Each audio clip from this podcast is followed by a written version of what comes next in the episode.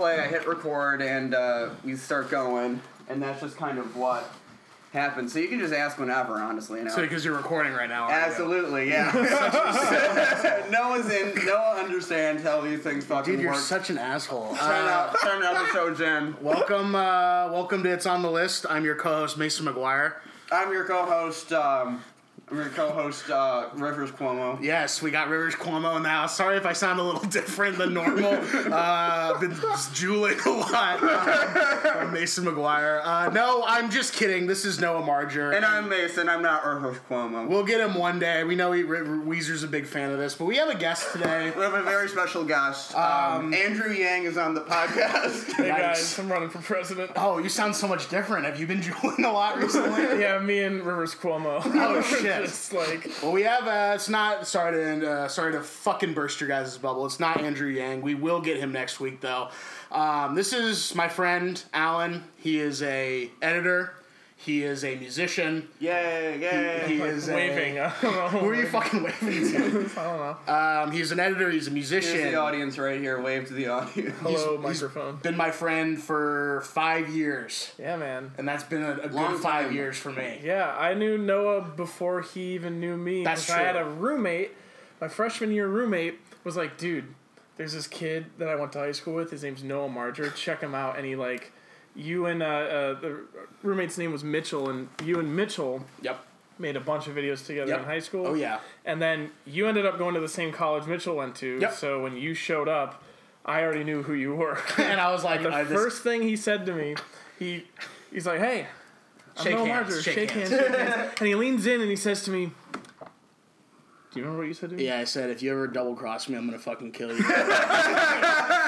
that was the first thing I ever said to That's him. a, Yeah. that's a very Noah story. I love it. Yeah. I love it. I was wearing a shirt that just said the Beatles Yeah. on it as well. So Like, this guy fucks. that's the origin story. That guy doesn't fuck enough. He thinks he fucks more than he does. That guy does not fuck enough. Um, just lazily pulling up the Wikipedia page for both of what we're talking about today. Uh, yeah, Uh, so- what are we talking about today? Uh, today we are, it's a rock and roll spectacular. sure is. Yeah, rock and is. roll. We're getting both. We're getting uh, a lot of musical episodes recently. A lot of musical episodes recently. Also, funnily enough, a lot of Jonathan, a lot of, a lot of the, re- returning characters in this episode. yeah, we got some Uh, Gary Goetzman. Jonathan Demme. We Yeah. will get to that. I'm We're- sure if you're if you can read, you've seen the episode description, so you know what we're talking about. But to, not to get too ahead of ourselves, uh, Alan brought on both. This is the guest choices uh, episode, and he brought on Roger Waters. Is this the life we really want? Question mark. Question mark. Question from mark. uh, 2017. Yes. And uh, I'll just start by saying I had no idea Roger Waters had any new albums. Uh, That's why it's underrated. Exactly, by which is perfect. Which is perfect. Which is thank you for bringing it on the pod. Uh, so I guess that gives just kind of my history with this album. Literally, literally never heard of it before. yeah, exactly. So I only knew Roger Waters was doing. Is that Forky? Yeah, Is that Forky? We got a Forky here. Holy we shit. We got Forky on the pod. We got folks. Forky we got on the Forky pod. on the Toy pod. Story 4's Porky. For, Porky. We got Porky on the pod. We got Porky Forky Porky on the on the pod. pod. May I put him in my hand? You can hold, yes, you can have Forky. Thank you. All right. So my relationship with Forky is I saw him in Toy Story 4. um, no, but I uh, my uh, my relationship with Roger Waters is that the only reason I knew he was putting out solo stuff is because Alan really likes Roger. I told him, I'm like, And he was like, well, he literally was like, "Do you want to go see this Roger Waters movie with me?" And I was like, "Uh, just tell me when it's happening, and then I'll say whether I can go or not." Yeah. But I like, I mean, yeah, that's pretty much the only reason I knew. I didn't even really know this album before you brought it on. I'd never heard of it before. So hey, thanks for bringing it on the pod. Uh, I mean, only thank me if you liked it. you know. Um, what did you? What was? What's your relationship? If you can sort of talk a little bit about not only your relationship with Roger Waters as a solo act, but also Yeah. your relationship with Pink Floyd. I know you have a lot to say, but sort Oh, of yeah. just Yeah, for the so audience. For the audience, if you don't know, Roger Waters is the the guy from Pink Floyd. Yeah. Um, well, I guess just a little history. Like Pink Floyd, they began in '67 as just a bunch of college kids who were friends with each other. Syd Barrett uh, started the band, and if you ever talk about Pink Floyd, you got to talk about Syd Barrett. Sure. But Roger Waters was the bassist and basically Syd's friend. Syd Barrett ended up having um, like undiagnosed schizophrenia, and he took a lot of LSD, so he was essentially rendered not yeah, like able to be in the band Sure. anymore. Sure. He, he had essentially lost his mind. Uh, so they brought on a guy named David Gilmour to play guitar, and essentially, Yeah. and eventually they kicked Syd out of the band, and it was basically Roger Waters and David Gilmour, keyboardist Rick Wright, and drummer Nick Mason, all making music now without their their frontman who And- wrote all the songs. And when did that version of Pink Floyd start to become the version we know of? Now they released a lot of experimental albums between '68 and '72 Okay. that really didn't make a huge splash. They were very big, like as an underground band. Sure. But then Dark Side of the Moon came out in 1973, where Roger Waters and David Gilmour and Rick Wright were all really working together to write a lot of great music. Sure. And Roger Waters took the helm as the lead lyricist as Mm-hmm. well. And Dark Side obviously exploded them Yep. like into a huge arena with rock it. band. Never heard of this Dark Side of the Moon album. I, exactly.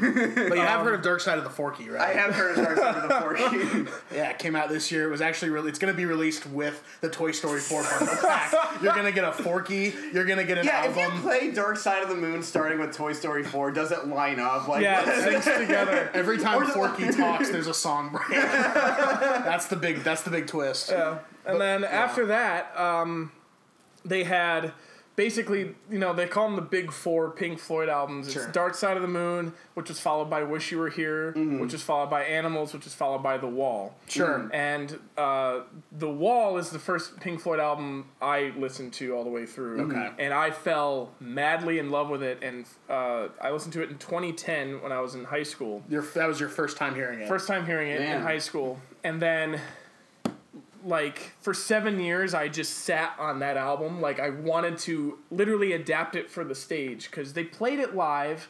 They uh, made a film Yep. Yeah, yeah, yeah. which has kind of had a resurgence. I don't know if you know the Nostalgia Critic. I was ho- okay. I was hoping that somebody was gonna bring it up So- because I've not seen his review, but I've seen the discourse around how strange that review is. it's really weird. Yeah, so the Pink What's the Floyd deal? so the the Are you wall familiar with the Nostalgia film Critic? Yeah, I am with Okay, Doug okay. Walker. I just think Yeah. he's trash. But let's He's trash. Yeah, He's he's fucking trash. Doug Walker was from my hometown. Wow. He, I saw like one time I was just driving around in my hometown. I just saw him walking around the side of the road when I was in high school, and I was like, "Fuck, celeb sighting!" and by celeb sighting, you mean let's throw him in the dumpster. oh, absolutely. I got. I discarded that. Like I don't watch a single video by that, that guy made after maybe like twenty fourteen. Like Sure. Same, You yeah. know, like when I was like in early college, it was It's like cringy. It was like I met a girl. I like met this girl, and I was like, okay, I need to discard everything that I'm even slightly embarrassed about in my life. And the first thing that went was like most of Channel Awesome, or like just that guy. Like I still watch Oh like Todd in the Shadows. Like Yeah. he's like the only guy that I like kind of, and uh, Lindsay also like the only two from that crowd that I keep up with. But it was like.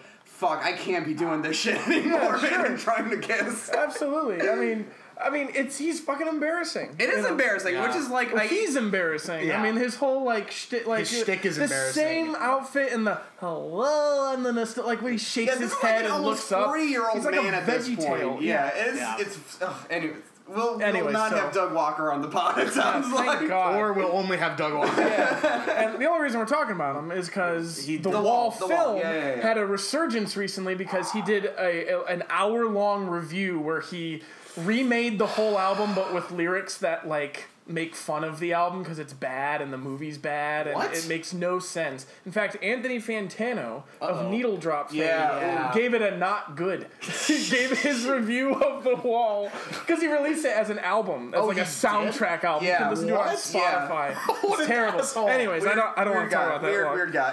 Yeah, but weird- that's why. guy. That's why if Roger Waters feels like he's back in the news at all, that's why. Is because this, and it was like honestly, like I hadn't until I saw like all those like kind of cringe compilations of the Wall review. Sure. I hadn't thought about Pink Floyd or Doug Walker and like close. Well. th- There was like some other like controversy with former creators of Channel Awesome, like earlier in the year, I think, or last year. But I Mm-hmm. hadn't thought about Pink Floyd or Roger Waters until this review happened. Yeah. So Um, like yeah. Um.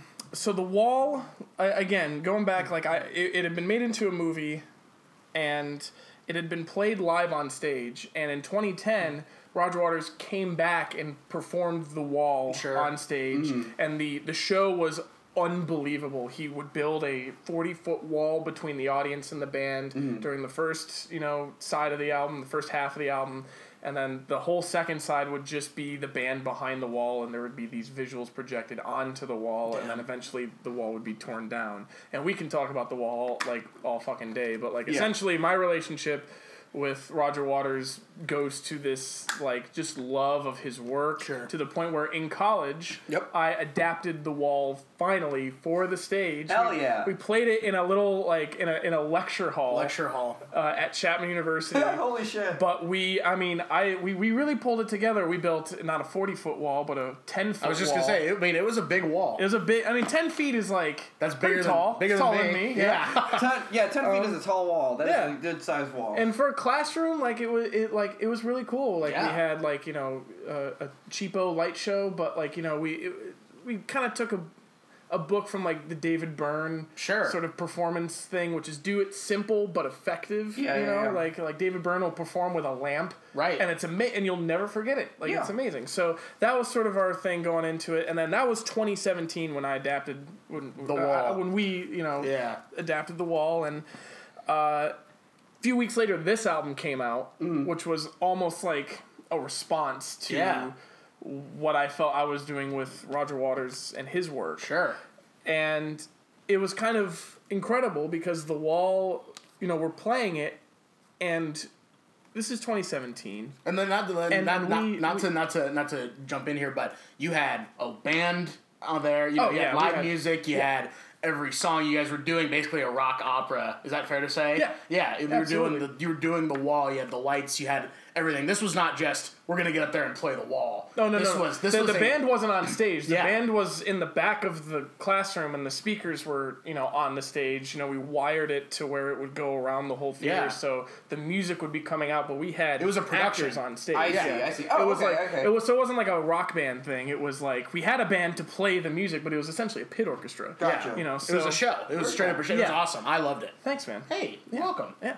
Um. So Give me my five dollars after the show. I'll just like say this now, like we, Sure. we cannot talk about Roger Waters and his music and his work without getting political. Not at all. and it's no, really yeah. funny because like you know i've seen roger waters live and he'll be very political and Sure. people are like oh just stick with the music get the politics out of the music and like you've obviously never heard a pink floyd song in your Yeah, life no Right. shit. because um, it has always been this way since dark side of the moon i mean like money is Yeah. a political song us and them is a An- political animals song. is all political. it's all political. It's Yeah. based. It's loosely based on Animal Farm. Yeah, which straight if up. you can't see the political implications of that. Go back to ninth grade. Thank you. Thank you. And- thank you, Marc Maron. Go back to ninth grade. Just get out of our studio, Marc Maron. So like when we decided to do the wall, we uh, were right on the cusp of Trump being elected. Had he been elected at that point? He had Yeah. just we Yeah. we had the green light to do it a year before in 2016, so the campaign was happening. Sure. And as we're preparing to do the show, he gets elected. Sure, that's right. and right. we had to sit back and think, do we change the show? Mm-hmm. And we decided not to change the show. I think we changed a line. Sure. And it was very subtle, but it just sort of like it fit better. Mm-hmm. Um, but we didn't. We decided not to change it at all because we thought the wall spoke for what was happening pretty clearly without changing anything. Sure. And that just kind of goes to show how his work has just like lasted the test of time and his observations his very strong observations not just of politics but of people Yeah, yeah, yeah. relationships emotions they have like literally lasted Well, it's for inter- decades What's interesting is how pol- both, uh, both, the, or not both, but is this the life we really want? Is heavily political, and then the last fourth, it's almost as though it's from a different place because Yeah. it's so loving and like politics aside, it's just so like about wanting to be with someone and Thank loving you. someone. Yeah, yes yeah, yeah, thank you yeah. thank you thank you I think that that's you know this is the second kind of uh, uh, immediately political album from the sort of last couple years that we've had on the pod. We bra- talked about um, "Thank You for Your Service." We got it from here uh, by Tribe Called by Quest. Great album Yeah. Great album, uh, and that uh, came out a week after Trump's election. yeah Yeah. Uh, a much more, uh, and that's very much concerned, I think, with Phife's death, but as term, but expanding it outward, how that just like kind of signifies the end of an era.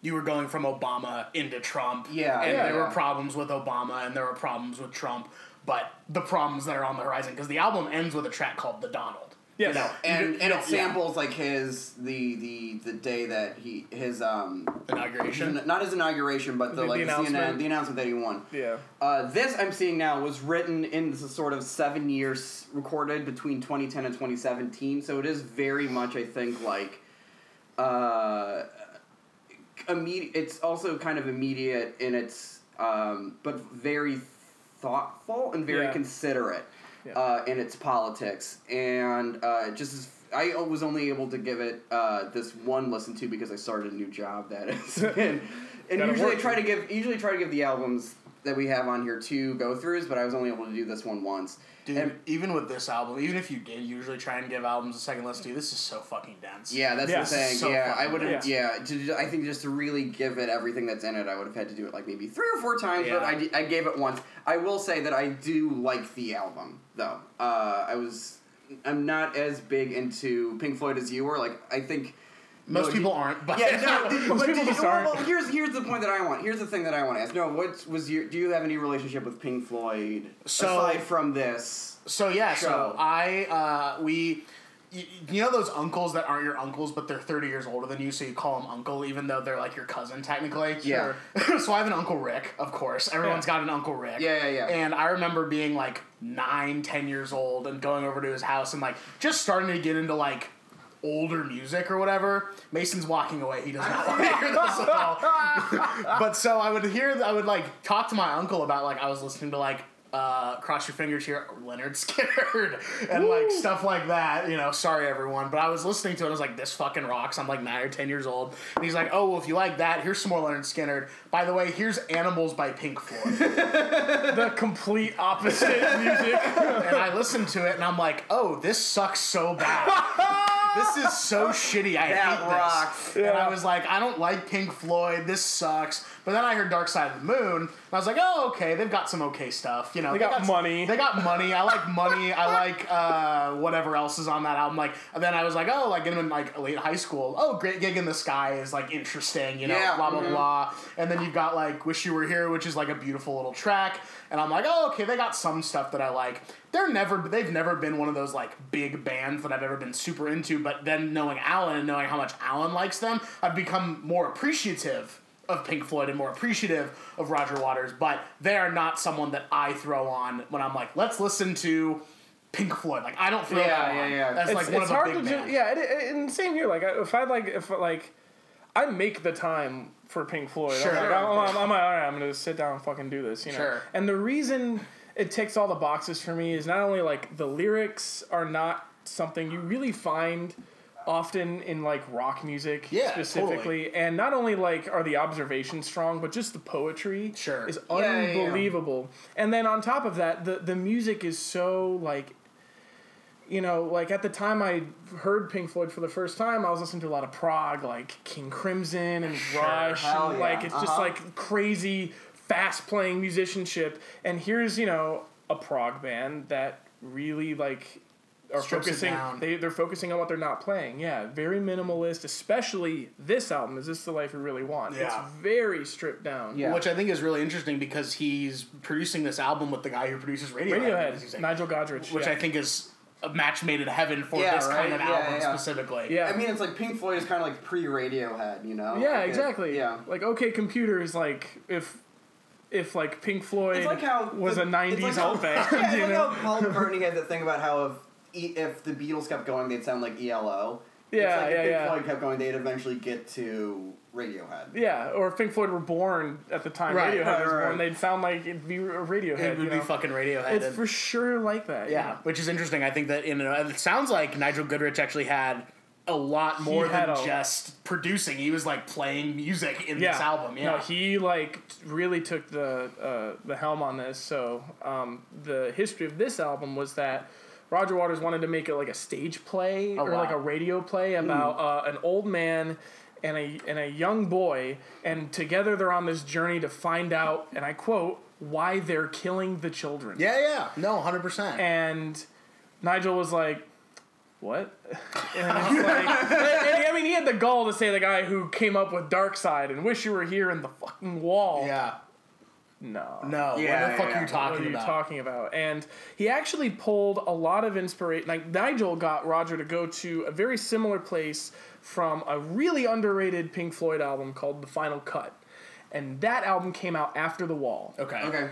and it did not make a splash because the wall was literally still in the charts Yeah. when when that album came out and it was it literally says on the back written by Roger Waters performed by Pink Floyd it was essentially the first Roger Waters solo album Sure.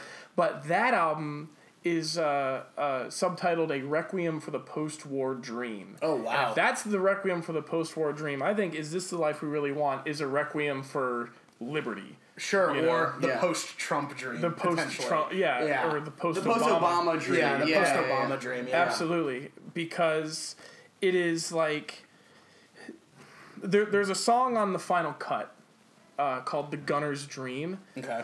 which has I think the some of the greatest lyrics ever written, Wow. Okay. especially for a rock song specifically. Um, if you don't mind, I'm just gonna Yeah. like pull it up really quick. Pull but it up, essentially, the idea of the final cut is that like World War II was such a huge world changing event, obviously, but the idea after World War II was that we're never going to ever get bad we ever did it. again. We, We, did we it. fought the war, We guys. fought the war. The war to end all wars. Yeah. So we will never like our children are going to grow up in a artistic free world Yep. Yeah. and It happened. it, it happened. It truly happened. But then in the seventies, especially after the the counterculture revolution, Yeah, yeah, there yeah. was a really dark turn. Sure. And the lyrics, I think yeah, Um, yeah, yeah. I the- think yeah, yeah, I think that the uh, Americans, certain Americans, were not ready to live up to the promise of the post-war. Yeah, no, we got immediately into the shit like right away. yeah, and there's And fucked up Korea, but anyway, Yeah. it's a story for another pod. for sure there, there's lyrics in the Gunner's Dream from the final cut that I think directly have relation to a song on this album. Is this the life we really want called Broken Bones? So here's the lyrics from the Gunner's Dream. Broken it's Bones, from yes. the perspective of a gunner uh, in the RAF in uh, fighting above somewhere in England Okay. or not England, uh, uh, somewhere in Europe during World War II. They've just been shot down, and the song is from his perspective as the plane is going down. Oh shit. Okay. Floating down. Here, want to wait. Want to wait for the gunner to stop shooting. if you can't hear that, that's uh, we're being we're being fired at. we are we are recording on the beaches of Normandy. we went all out for this. all right, so the gunner's dream, floating down through the clouds, memories come rushing up to meet me now. But in the space between the heavens and the corner of some foreign field, I had a dream. Goodbye, Max. Goodbye, Ma. After the service, when you're walking slowly to the car, and the silver in her hair shines in the cold November air, you hear the tolling bell and touch the silk on your lapel. And as the teardrops rise to meet the comfort of the band, you take her frail hand and hold on to the dream. A place to stay, enough to eat. Somewhere old heroes shuffle safely down the street where you can speak out loud about your doubts and fears, and what's more, no one ever disappears. You never hear their standard issue kicking in your door. You can relax on both sides of the tracks, and maniacs don't blow holes in bandsmen by remote control, and everyone has recourse to the law, and no one kills the children anymore. No one kills the children anymore. Night after night, going round and round my brain, his dream is driving me insane. In the corner of some foreign field, the gunner sleeps tonight. What's done is done. We cannot just write off his final scene. Take heed of the dream. Take heed. You don't even need music for that. no, yeah, you don't. that's the thing about Yeah. that song. And the music of that song is Kick ass. I mean, it's like a piano ballad of a guy going down, and he basically the song, moments. And what the song is about is like, this is what I'm fighting for: a better world. Yeah. If you like And- that song, can I recommend something that's not related to music at all to you? Yeah. So I think I've actually talked about. I think remind me if I've talked about this on the pod Okay. before, Mason. But there's, do you know who Tobias Wolff is? The author. I think so. He's an author who writes a lot of short stories. He's got this short story called Bullet in the Brain, Mm-hmm. which is insane. It's about this guy who's at a bank, and for the most of the short story, it's not very long, it's like 10, 15 pages long. You think, oh, this guy's a total piece of shit. Like, he hates other people, he's really indignant, blah, blah, blah. And then in the middle of the uh, of the middle of him basically kvetching about how frustrating other people are. There's a robbery that takes place in the bank, and he gets shot, and you get like interior monologue and memories of him in through his life, and it just flips a switch on who you think this guy is. Totally recommend that, but like That's that's amazing. I think I've talked about it on the pod on some other episode before, but if you like that, check out Bullet in the Brain by Tobias Bullet in the Wolff. brain. I Yeah, got a I got a recommendation based on that, but I think I can wait till the end of the show. Oh, Ooh. You have so, So- for the folks who aren't in the room with us, which right is now, everyone. which is everyone except for Forky. Forky. Uh, Forky's here. Here, can we put Forky Uh, right here to look at the album? real We quick? got put them right there. we got the vine we got the uh, the whole ass vinyl here with us. Yeah, Also, the, the record here, just because the, the lyrics are printed on the sleeves, and I, I figured it'd be better than just pulling out my phone. Sure, yeah, yeah, yeah, yeah. for hundred percent. Um, but like, you know, So, what's your favorite song on this album then? Uh favorite. Um, Do you have one? Because that's the thing that I liked about I- it is that like I was I put it on yesterday morning, and I was listening to it and like kind of uh, without me even realizing it, like three or four songs had already passed by. Yeah. Um, it really fits together nicely as one As a piece of work. as a piece of work. Yeah, yeah, yeah. As an and you know it's I think the longest album we've had. No, no, I think Thank You for Your Service is longer. yeah. But this is close to an hour. Yeah. Uh, and if you're just like really listening to it and really giving it the time, that time just like complete that just time just flies past. Um, I think it's just incredibly listenable. And even if I'm I'm not a huge Pink Floyd head, uh, my kind of time with them came like end of middle school. So by the time I was getting into high school, I was like, oh, I don't need I don't need this stuff anymore. I'm gonna Sure. listen to- Yeah, yeah, yeah. I'm listening to Weezer, you know, cool shit. Oh, dude, holy shit! Oh my, I love the Blue Album. That's like Blue one of album my is, favorite of Blue all album time. is Yeah. the dark side of the moon of the night. It is. Fuck yeah! It's way better than that bullshit radio I was putting out. Fuck that shit. Fuck that shit. Uh, but all to say, I had kind of nothing to expect from this album, uh, except for like you know Roger Waters being back in the news with the nostalgia critic. I, I know, was like, it's fucked up that that's how and that back fucking. Yeah, right? sucks. It does suck. and it's fucking sucks. But I was like, oh, like this is like I understand why this guy's music is so impactful for kind of just culture and for Yeah. the masses. Because I think the thing with Pink Floyd is that it seems so big. It's hard to. It, everybody has a relationship to Pink Floyd, small or large. Some people are like super into it, like you. Other people are just like casually into them, like me or Noah. But they're not a thing. They're not a band that.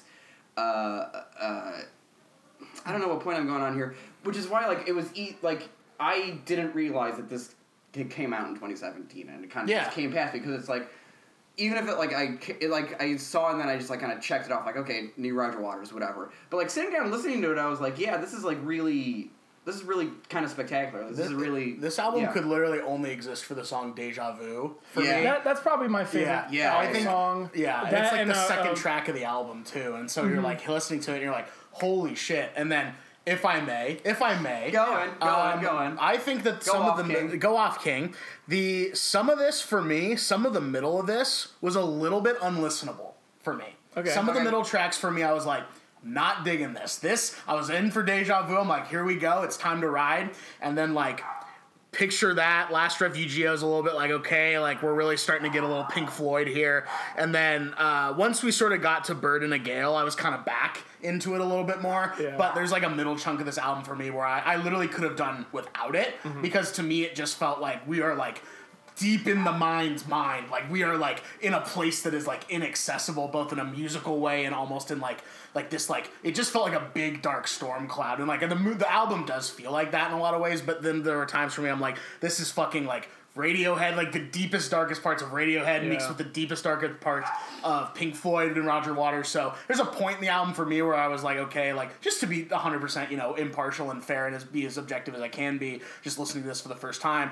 But then you get back into the Bird, Bird in a Gale, and you're basically going all the way down. And those last like four tracks that are all sort of like connected together blew me out of the water. So Yeah. you, there's you got high highs for me in this album and low lows for me in this Gotcha. album. for sure. But that's peaks just and valleys here peaks and valleys Wait, this is a Peak and Valley podcast. but no, uh, Deja Vu um, incredible is, a, is an incredible song, and the Last Refugee I think probably has the best lyrics on this. I mean, uh, there's there's a line here like wading through dreams up to our knees and warm ocean swells while bathing belles soft beneath hard bitten shells punch their iPhones erasing the numbers of redundant lovers and search the horizon. That was so weird to hear iPhone. But it works. in a track, it does work. that's the thing, because I've heard people like, "Oh, you're you texted me and you broke up with me," and I'm like, "Ugh," and like, and then like they'll say like yeah, iPhone yeah. or like I turn there's a there's a Porcupine Tree song where it's like I'm at the ra- at, at the railroad tracks and a song comes on my iPod and I walk home and I'm like, "Ugh, Yeah. stop." Who cares? why, why, why do you gotta name drop Exactly. iPod Yeah. like like as if it's a thing? But it's like here I think he's saying Yeah, no, no, he's- no, no. he's saying Every punch day, their like, my stuck on replay. Yeah. Tony's like a melody in my head. yeah, but here when he says iPhone, I mean he's talking about the last refugee is essentially like a dream Sure. of like the last refugee of all time, Right. forever in the history of the world, washing up on the shore Yeah. and entering society. And she looks around, at least how I interpret Sure. the song, because the, the the lyrics are so poetic, so vague. But yeah. she looks around and they're like everyone's already in their own emotional state of. what, I think you that, know- yeah, I think that's kind of uh, that what this uh, album is about in a way is just kind of like the hope against all available. Uh, uh, but the chair to my left is just echoing, which is just fucking me up. It is kind of it is about the uh, kind of just hoping against all available evidence that a better world is possible. Yeah, absolutely. Uh, like Deja Vu, you brought you mentioned Noah. Uh, the second album is uh, all about how it, the chorus is, "If I had been God with my staff and my rod, if I had been given the nod, I believe I could have done a better job." Sure. yeah. Um, it's kind of it's about uh, you know how uh, these deities, whatever we put into like our our uh, uh, our belief and our hope into, they they just fail us sometimes. Yeah.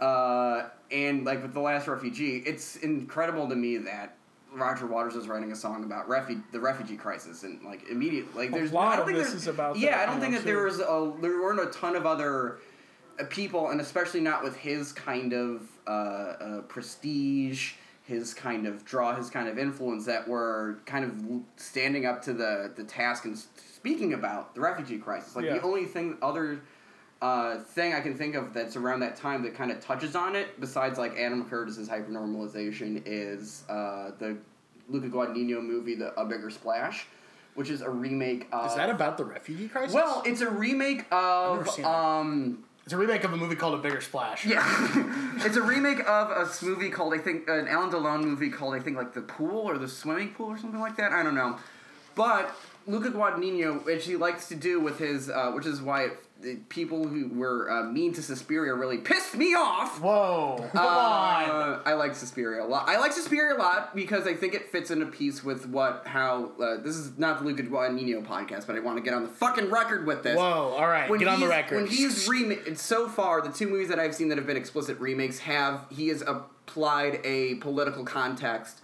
to the um, to the work that has just made them much better. Like there's that all there's the entire thing with like uh, the Berlin Wall and Suspiria. Okay. Uh, the, the and in uh, a bigger splash, it's roughly about these like kind of rich people having these like inter this like intense interpersonal crises where it's like you know someone might be fucking the daughter of somebody else or whatever. Okay. And but around it.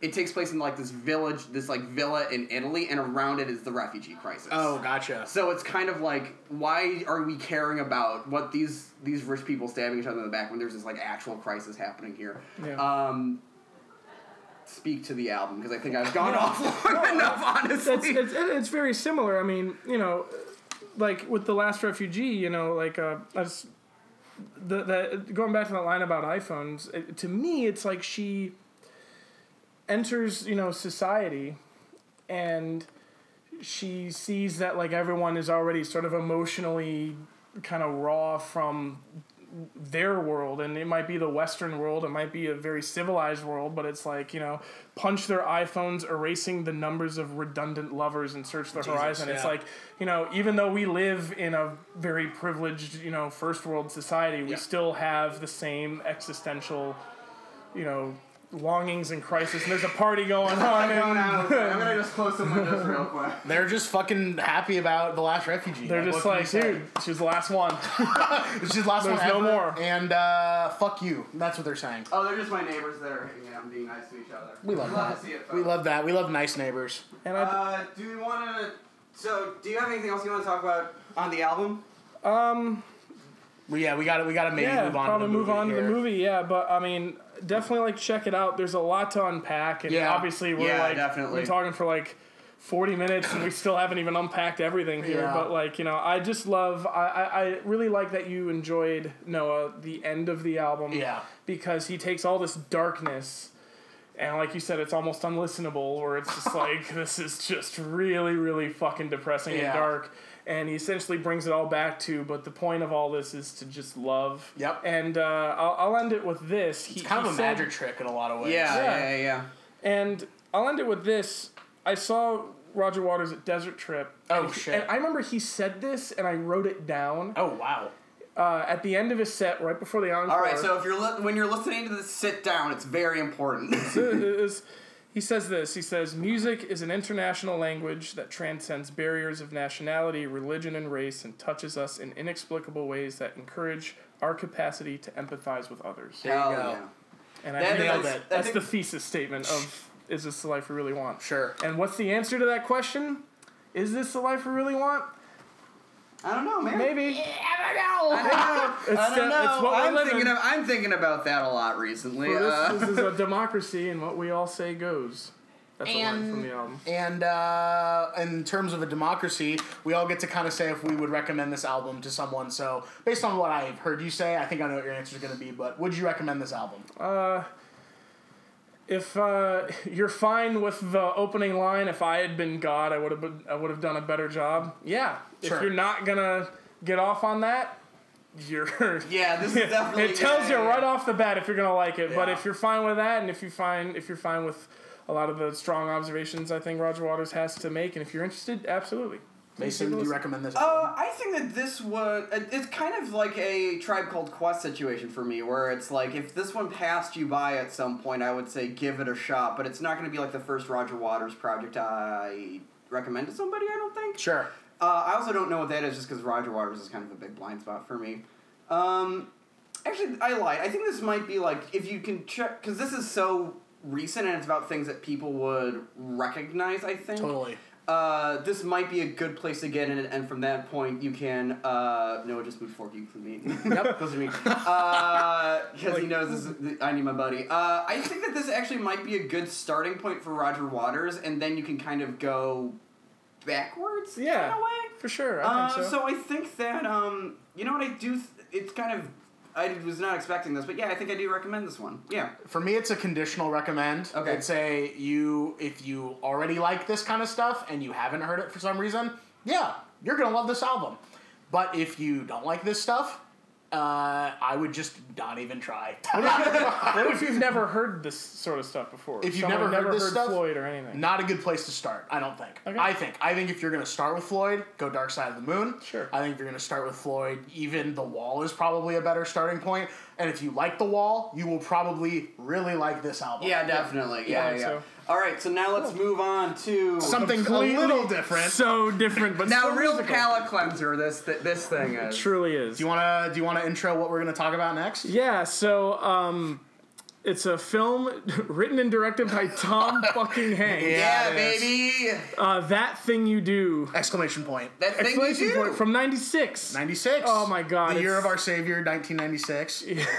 Pretty know much. what that means, It's that it's because this movie came out and this movie's a savior. I guess so. um, this is a movie from 1996. It is a American music comedy, according to Wikipedia. Is that a fair uh, Sure. description? I think it, it is a comedy about a band. Sure. Yeah. It's definitely a comedy. It's so funny. It's I was watching it last funny, night yeah. and I was cracking up. I was watching it with my girlfriend. She hadn't seen it before. And uh, she, we literally had to pause it several times. We were laughing so hard, like the, uh, where the hell is the bass player? Sure. Cuts to Disneyland and Mickey's on the fucking, Yeah. Mickey's on the ride with Yeah. him. Like, Yeah.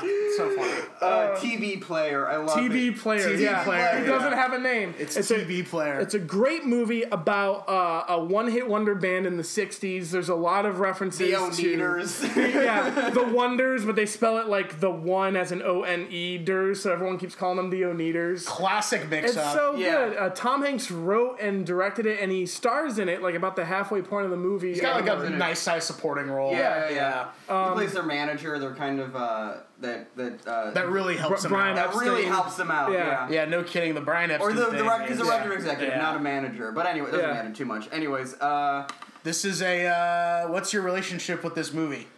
Remember TiVo? Of course, I remember TiVo. TiVo. Oh, this is the TiVo podcast. Yeah, Sponsored man. by TiVo. My TiVo. My dad TiVo's this movie on HBO at like Hell yeah. two in the morning, as he used to just watch movies till Sure. like four Hell yeah. in the morning, and he just wouldn't sleep. And next day, I come home from school, and he's like, "Alan, I TiVoed this movie for you. Watch it. It's called That Thing You Do." Okay. So I watch it, and it was weird. It started in the middle because my dad was rewatching it, paused it, and then told me to go watch it. So I just hit play, don't realize it's starting like Oh. a third of the way through the movie. And I was like, that was really weird. Kind of weird beginning though. And my dad was like, what's the beginning? It's like where like the symbol falls down, like where they're playing that rock show in Pittsburgh and it goes like terrible. Oh, and he's like, that's not the beginning of the Oh, movie. You got to go back and watch the beginning. Oh, wow. And I watched the beginning, and I honestly really liked experiencing it that way for the first time because like you don't have to be introduced slowly to any of these characters. Yeah, yeah. You're already in it with them, and then you sort of see an origin story like an origin story by watching the beginning of the movie. Uh, but that was my relationship, and then I just loved it throughout the rest of my life. How like, old were you when you saw it? I was like eight. Oh, you were it was, eight? It was Oh, like wow, because it okay. works as a kids movie. Totally. It does work. It's a family there's friendly no- film. Yeah, there's nothing too crazy in it. Yeah, exactly. And then uh, uh, I had a relationship with it again because you and I went to college Yep. where it was shot. Yep. Oh, they shot this at Chapman. They shot it at, in, in Orange, Old Town Orange. the, uh, Okay, so I was wondering. Yeah, the appliance store. Yeah. That we walked by that place every single day. It was Yeah. it Paul Patterson's appliances? No. it's, it's called Tiddlywinks Toys now. Holy fuck. Yeah. Okay. Yeah, we that's like right there, and then the Watsons. You see the place called Watsons, like something or other, like pharmacy or whatever. Yeah. that was a that, that place has been revamped since then. But that's a a real real place. That's a I real Army, figured, Navy I figured there. this was Yeah. shot in L.A. because the, they used the store, the front of the Orpheum, and Yeah. around Yes. Broadway and DTLA. Yep. Yes, Uh, that's definitely yeah. LA. And then I think it was also shot parts in Nevada, like parts of like outskirts of Los Disneyland. Angeles. Disneyland, Yeah, for yeah, yeah. So this is a very like that was actually what kind of like not even to say it. I guess it threw me off, but it's so startling to remember that. Yeah. Oh shit, that's I've been there. That was weird for me too because Yeah. I'm watching the movie and I a movie I'd watched like uh, hundreds of times Yep. when I was a kid, like literally so many times. just Sure. putting on the TiVo, like Yep. you know Thursday afternoon, like Sure. the classic. And now like I've seen shows at the Orpheum and I've been to Disneyland and I went to school there and I'm watching it now and I'm like. This is sort of weird because it's Yeah. like you know when you're watching a movie and you don't know where it was shot, it's just what it is. But now you're just like it, it kind of Yeah. breaks it for a little bit. But you know I work in the industry, so Sure. it is kind of like a cool. It's like for me, it's cool. Sure. You know, it's it's kind of nice to see it. Um, I mean, it feels very much, and it's supposed to be Pencil or uh, uh, uh, Pennsylvania. Yeah, Pennsylvania. know, and it's just like you know the complete other side of the country, and I'm like, nope, I've uh, passed out right there before.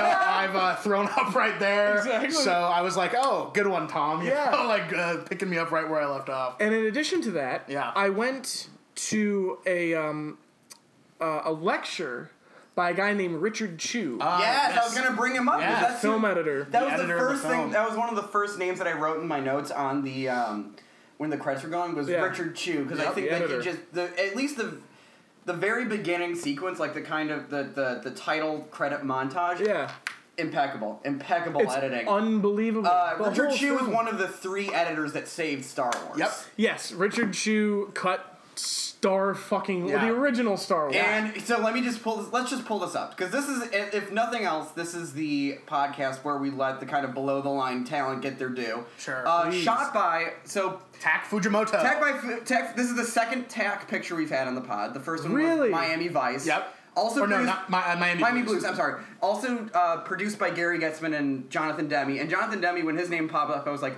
Jonathan Demme? Yeah. Because I knew because like my mom. makes sense. I know. Well, my so mom. Gary Goetzman and Tom Hanks are producing partners now. yeah, Yeah. So that's, Playtone. That's their Playtone. Playtone is their company, and then Yeah. Jonathan Demme was Gary Goetzman's like director that he would always work with. Right, So the three yeah. are just kind of crossing over. yeah, Uh, here's some other of Richard Chew's uh, filmography: Star Wars Episode Four: New Hope, Yep. yep. Risky Business, Real Yep. Genius, Yep.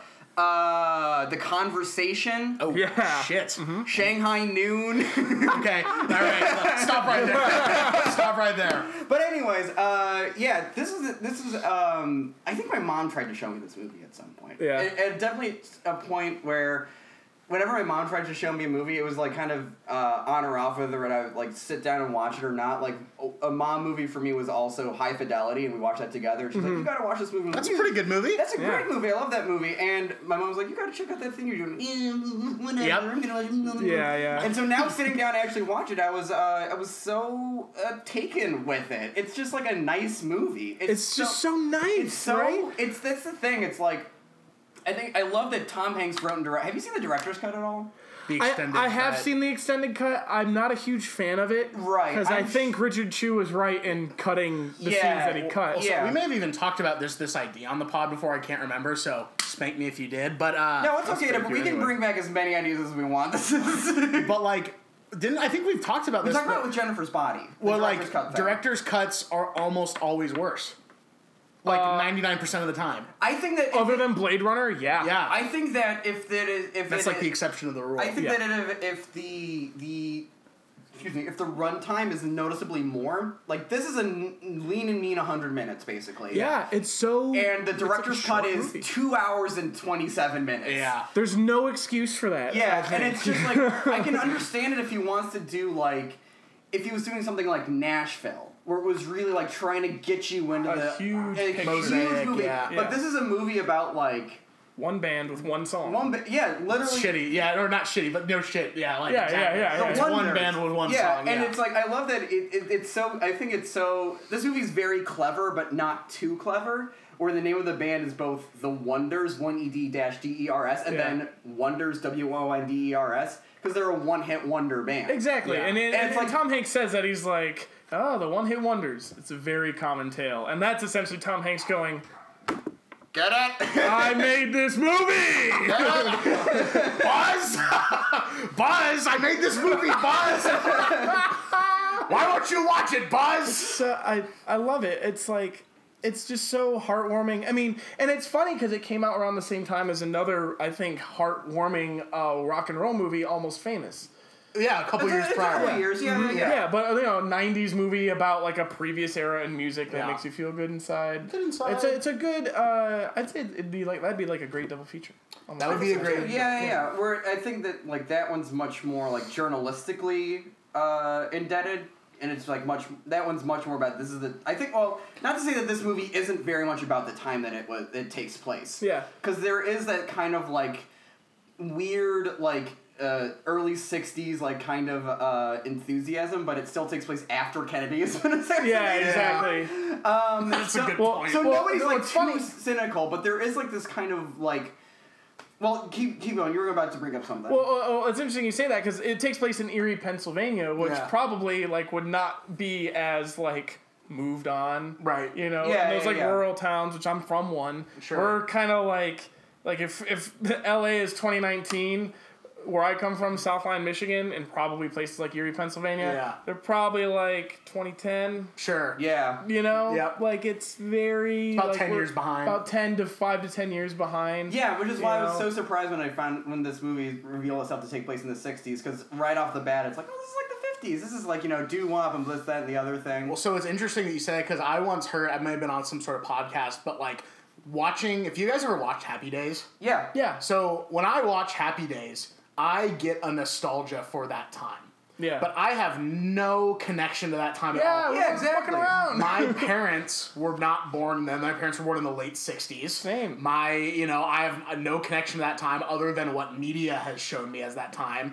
And then, like, you know, that mo- that show didn't come out in the '50s though either. It came out in the '70s. Yeah. So you have a it's group like how kids these days love Stranger Things. Pretty much. Well, so Yeah, you've yeah. got a group of men from men. Obviously, back then it would have been men. It wouldn't have been fucking women. Yeah. Fucking men. It just would have been big old men just sitting there who were born in the 30s, who experienced the 50s, who are now alive in the 70s and want to kill themselves. and so they're like, let's go back to a time that I love, which is the 50s, and because everyone watched that, they were like, oh, now I have nostalgia for that time. So the fact that Tom Hanks, who was probably, I think he was born in the 50s, experienced Yeah. the end of the 50s, I think he was born in 54, experienced that at the beginning of the 60s. He's like, his childhood, It's his know? childhood, and because this is a Beatles ripoff, basically, you know, Yeah, in a it lot of ways, you know, he's like, the Beatles were 64, that's when they blew up in America. Now we're going to go back to the 50s, but we're going to take 60 sensibilities, put it in the 50s. It doesn't get much more charming than that. Yeah. And that's what I think the movie really has going for it because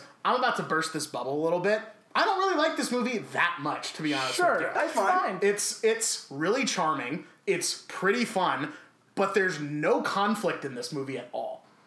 I disagree. I don't. You disagree? There's absolutely So, a conflict. yeah. What do you Ji- think- Jimmy's the conflict. Jimmy The, is- the the lead uh, singer of the band, like the lead. Yeah. The, the he's The song, the songwriter. yeah the guy se- who the- wrote it. Yeah, He from the Liv very beginning. boyfriend. Yeah. Yeah. From the very beginning, he is a problem to everyone. He's always cynical about everything that's going on. He like does not yeah. appreciate anything that he's in, and eventually his being an asshole is what moves the band to its demise. Sure, that's all like, you know, fair. he and, and but it's interesting because he's also the guy who essentially created it. But Guy, the the drummer, you know, it's there was a lot of similarities between their history and the Beatles because it's like yeah. they you know they replaced their drummer and they become super famous, just like the Beatles replaced. Um, Pete Best Right, with Ringo, yeah. Yeah. and then they became the biggest band in the world. You know, like it almost immediately.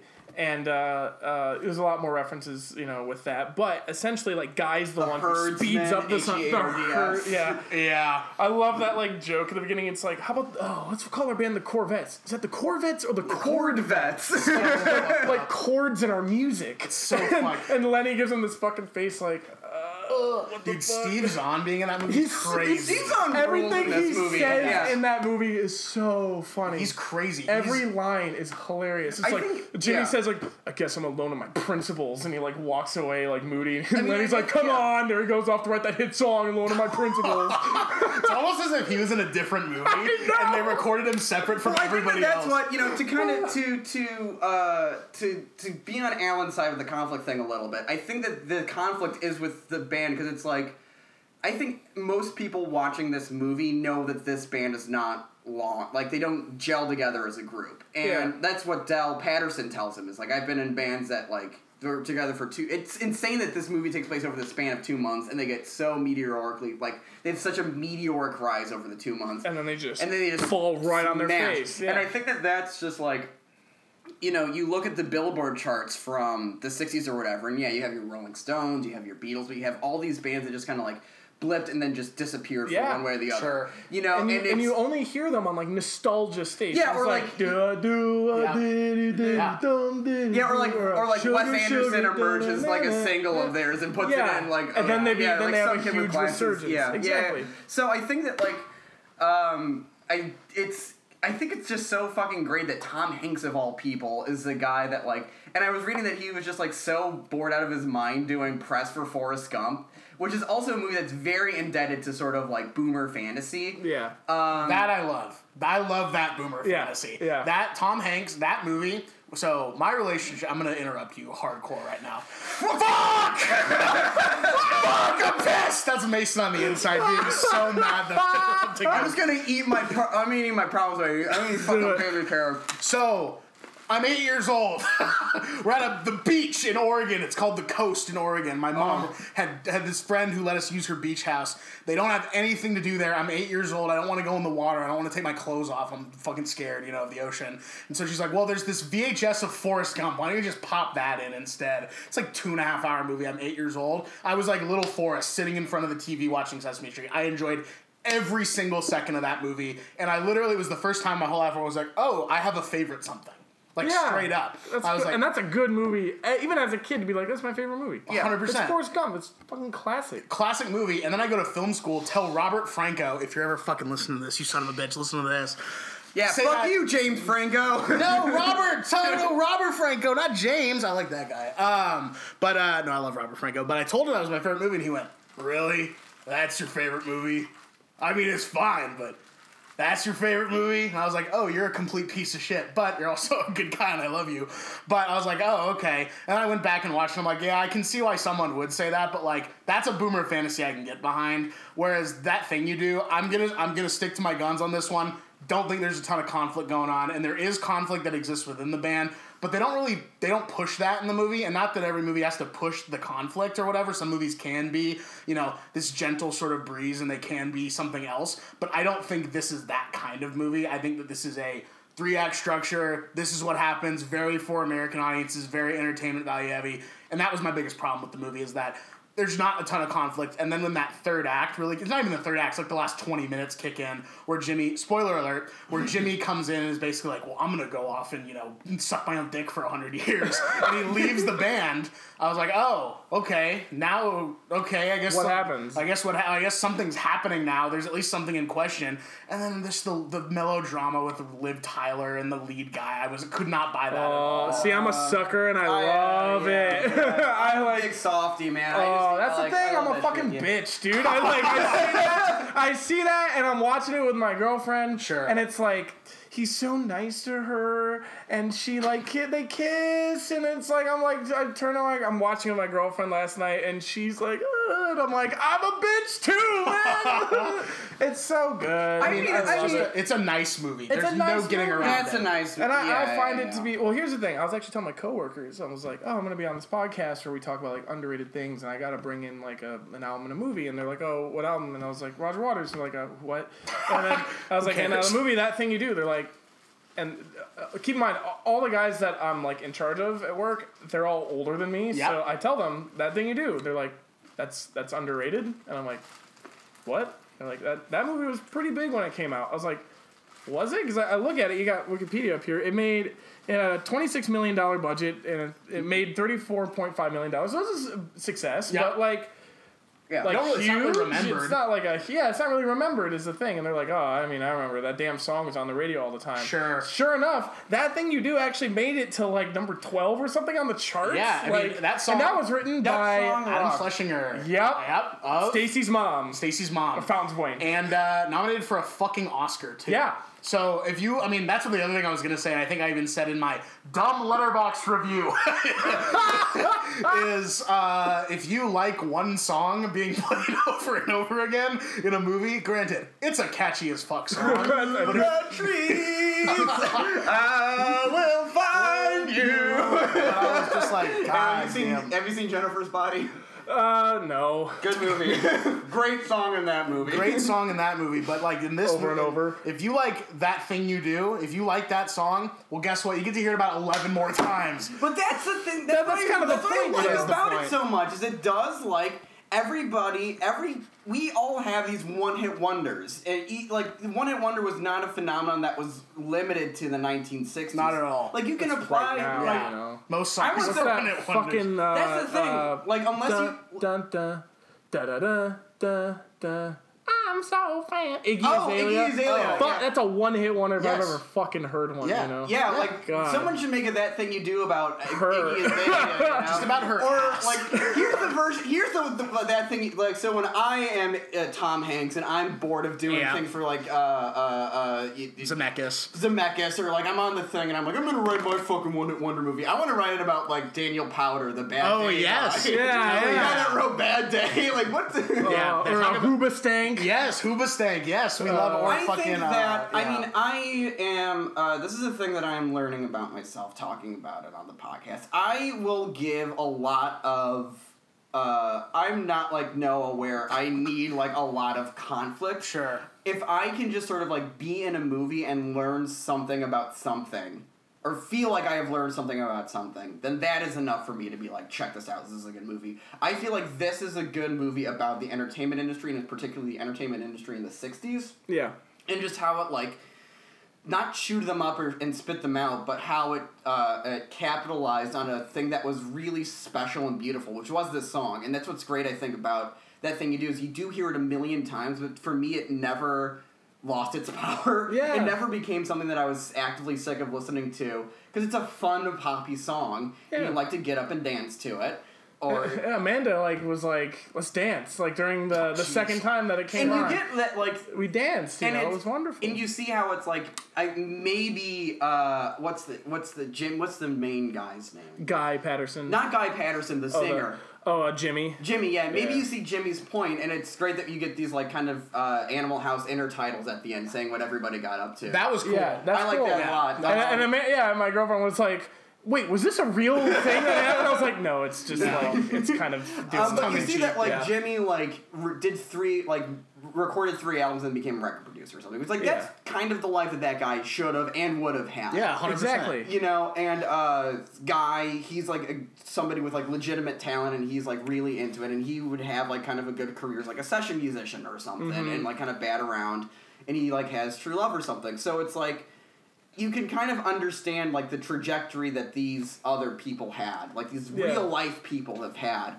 Uh, just kind of by watching this, even if I don't have like any other documentary experience or, or thing to pull on ahead of me. So that's like what I got from it, and that's why I liked it a lot. It was, it was just like enough to be like this.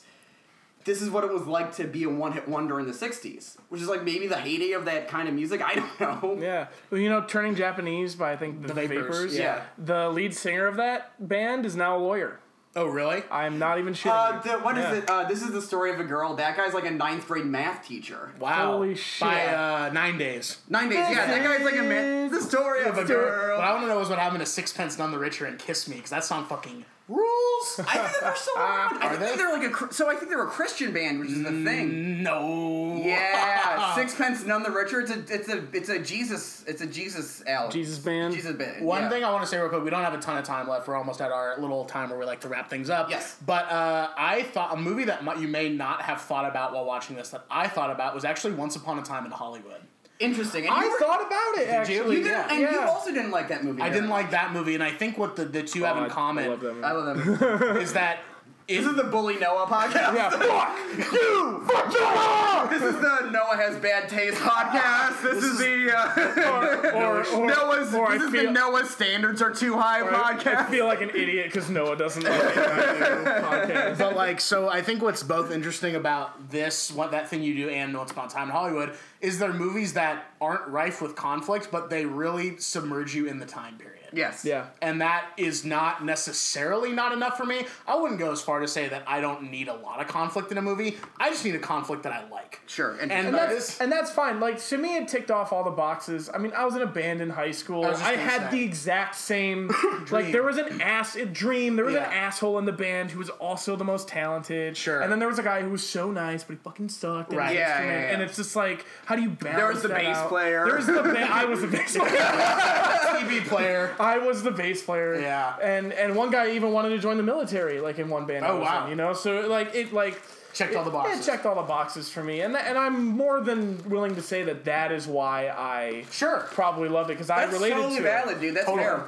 Totally. And and I totally get it. It's like I because that's the thing. I think there is the conflict is there. Whether or not you give a shit about it is up to you. yeah 100% You know, and to me, I gave a shit about it. Um, I guess Sounds like Mason I love, no, I loved it, man. Yeah. I mean, like, carrot boy sorry, I was eating. Terrible. I've been No, eating- sorry, I didn't mean to be If I've like been, terrible. munch- I've been mean- if I've been munching on this, if I if you've been hearing munching, it's just because I'm a little fiend for some baby carrots. you're like a little bunny I'm a little money boy. Uh, holy fuck dude don't do that anymore holy shit that sucks that wasn't me. That was Forky, man. I don't know what you're. don't put it on forky bro Forky's I think I just too bro- cool. I think I just broke Alan actually. holy shit No, I loved it. I mean, like, I didn't have any. Um, I was so happy that you brought this on the pod because I think it. and Not that I've been putting off, but it's been a thing that's been kind of in my periphery. Like, I'll be at the library browsing the stacks, and that thing you'll do. And I'm like, my mom said that was a good movie. You know? Yeah. Uh, I had to rent this movie on iTunes because I couldn't, or not on iTunes, on Amazon because I couldn't find it anywhere. And I, um, Burbank Buena Vista Branch Library, baby. Last copy.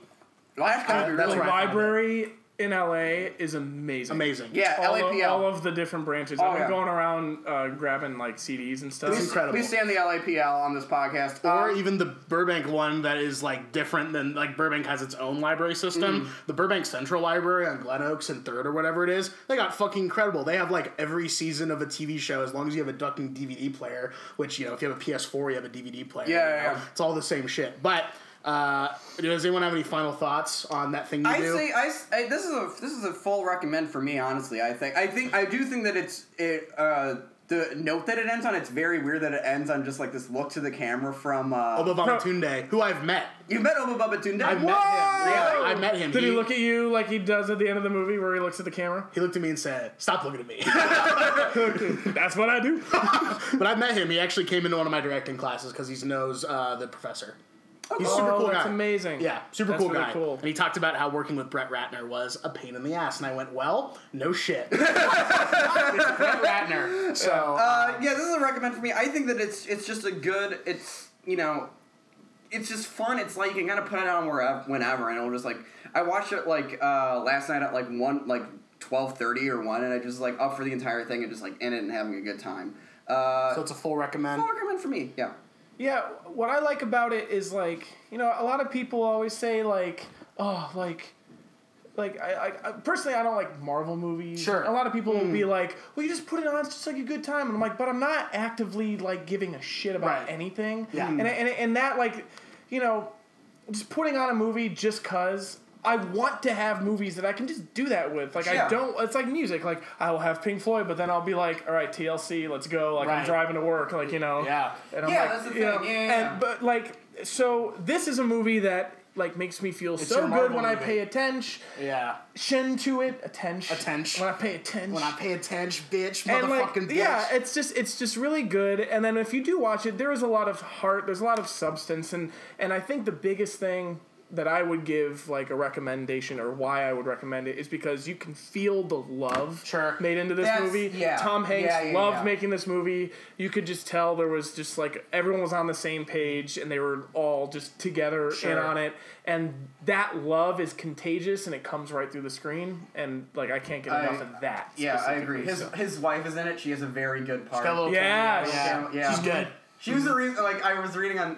I don't know if this is true because it's IMDb trivia, but he So it probably is. He didn't want to cast um what what's the name of the guy? Tom Everett Scott? Tom Everett baby. Scott. He didn't want to cast Tom Everett Scott because Tom Hanks thought that he looked too much like a young Tom Hanks. He Kind of totally does. really does. He Which fucking like, does. uh, it's uh, but uh, Rita Wilson was like, no, I think he's kind of cute, which I think is so cute, which is adorable. and they have that scene where they're flirting together at the jazz bar, yeah, and it's and like Tom Hanks. great. Tom Hanks is man enough to let his wife flirt with a younger version of Of himself. himself, you know? yeah. Yeah. Colin Hanks is also in this. Colin he? Hanks. Yeah, Colin Hanks is the at, at, when they're at the TV station.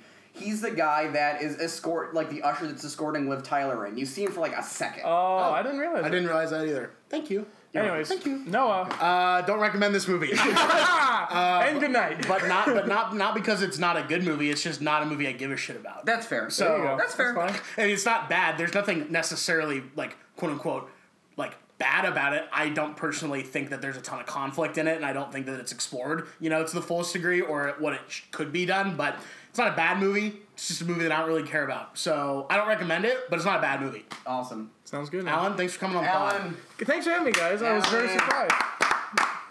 Alan, where can uh, can folks find you? If you want to be found, you want to be found? Uh, well, um, if you watch The Voice, uh, I, I, my name is appears as the lead assistant editor for uh, Six Frames. the end. Shit, okay. So you can find me there. so blink and you'll miss him on The Voice. Yeah. Uh, Make sure you're watching The Voice just for that credit. Uh, Yeah. Do you have anything else you want to plug? Maybe a certain sh- band that you're in? Oh. oh. I'm I'm in a band called the Toxhards, but we haven't really launched our shit yet. That's okay. But uh, I did cut a film that should be finished hopefully in December. Nice. Maybe Called, maybe uh, when this episode comes out. Yeah. Hopefully, maybe. when this episode comes out, um, it's called Chompy and the Girls. It was directed by my very good friend Sky Braband, uh, and I had the pleasure of editing and producing the film. So watch And out for that. Uh, You gonna get a producer I, credit? I ended up getting a producer Oh, credit because wow. I did way more than I bargained for. Okay, But there you go. you know, it's a it's I, it's a great sci-fi adventure movie, and um, I'll bring it on as an underrated movie Because it's already an underrated movie. Okay. Yeah. Well, thank Uh, you very much for coming on, Mason. We got anything to plug? We got anything to plug? We got my other podcast, the Barna podcast about the Shield. We got. Uh, I feel like I had something in the middle of the week that I wanted to plug, but I forgot. We got uh, my Letterboxd. I'm on Instagram also at Hot Dog Debicki. Hot Dog the Food Debicki Elizabeth Debicki. Uh, Class, Los good Angeles Sky Public today. Library. So, uh, Noah, do you have anything you want to plug? Because I got a recommendation based on something that was brought up earlier on the podcast. Yeah, I'll plug the movie Mr. America, which is Tim Heidecker's latest venture. Saw it at the Alamo Drafthouse downtown Oh, boy. with a couple buddies. If you've never been to the Alamo Drafthouse downtown, This is new, right? it's pretty new. Yeah, it's Yeah, like yeah. Seventh and Fig, right? Something like Yes, that, yeah. exactly. Yeah. exactly. And uh, great little theater, expensive. Yeah, uh, yeah, yeah. It's really expensive, so I wouldn't recommend going there for every movie. But like once in a while, great little treat. Good popcorn. You can order fucking full meal there during your Oh. film. Really dope little location. They do like really cool little screenings. And if you live close to downtown, which I don't, but if you live close to downtown, they have a library of DVDs that they'll rent you for free. You can rent two free DVDs. No shit, really? I think it's called like Vortex Video or something like that. That's awesome. And I asked the guy, I was like, I live in the valley. This isn't super convenient for me. Is there any way that I can mail them back? And he said, absolutely not. and so I said, fuck. But that's what I'll plug Vortex Video and the Alamo Drafthouse downtown. Get over there if you get yourself a chance. And not that they need me to say this, but watch Mr. America. It's really funny and it actually feels like a legit documentary, even though it's not. Uh oh. Go for it, Mason. What is your rec? Uh, my rec. So you talking about the Gunner's Dream earlier reminded Yeah. me of a great 1940s Powell and Pressburger movie called A Matter of Life and Death. oh, that's aka on the list for real. Stairway to Heaven.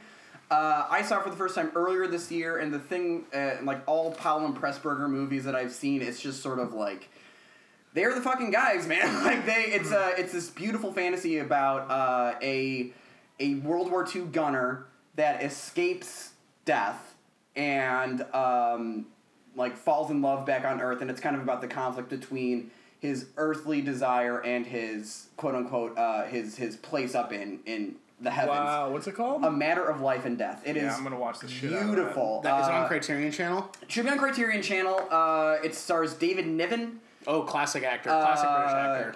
Yeah, and he's he's just the the movie starts with him in a plane going down and talking to a, a an American girl stationed, and then there's like it's like the last his like last he recognizes that he's about to die, and he's having like this conversation with her, and uh, it's it's just a fucking beautiful movie. Watch it, watch it. That's actually been on my list for a long time. yeah. So yeah. so fucking watch it. All I wonder right, if that was an inspiration for the song. probably. I mean, it sounds like it, it may It have easily could have It been. really could have been. All right, thanks for listening, everybody. We'll see you next time. Bye. Bye.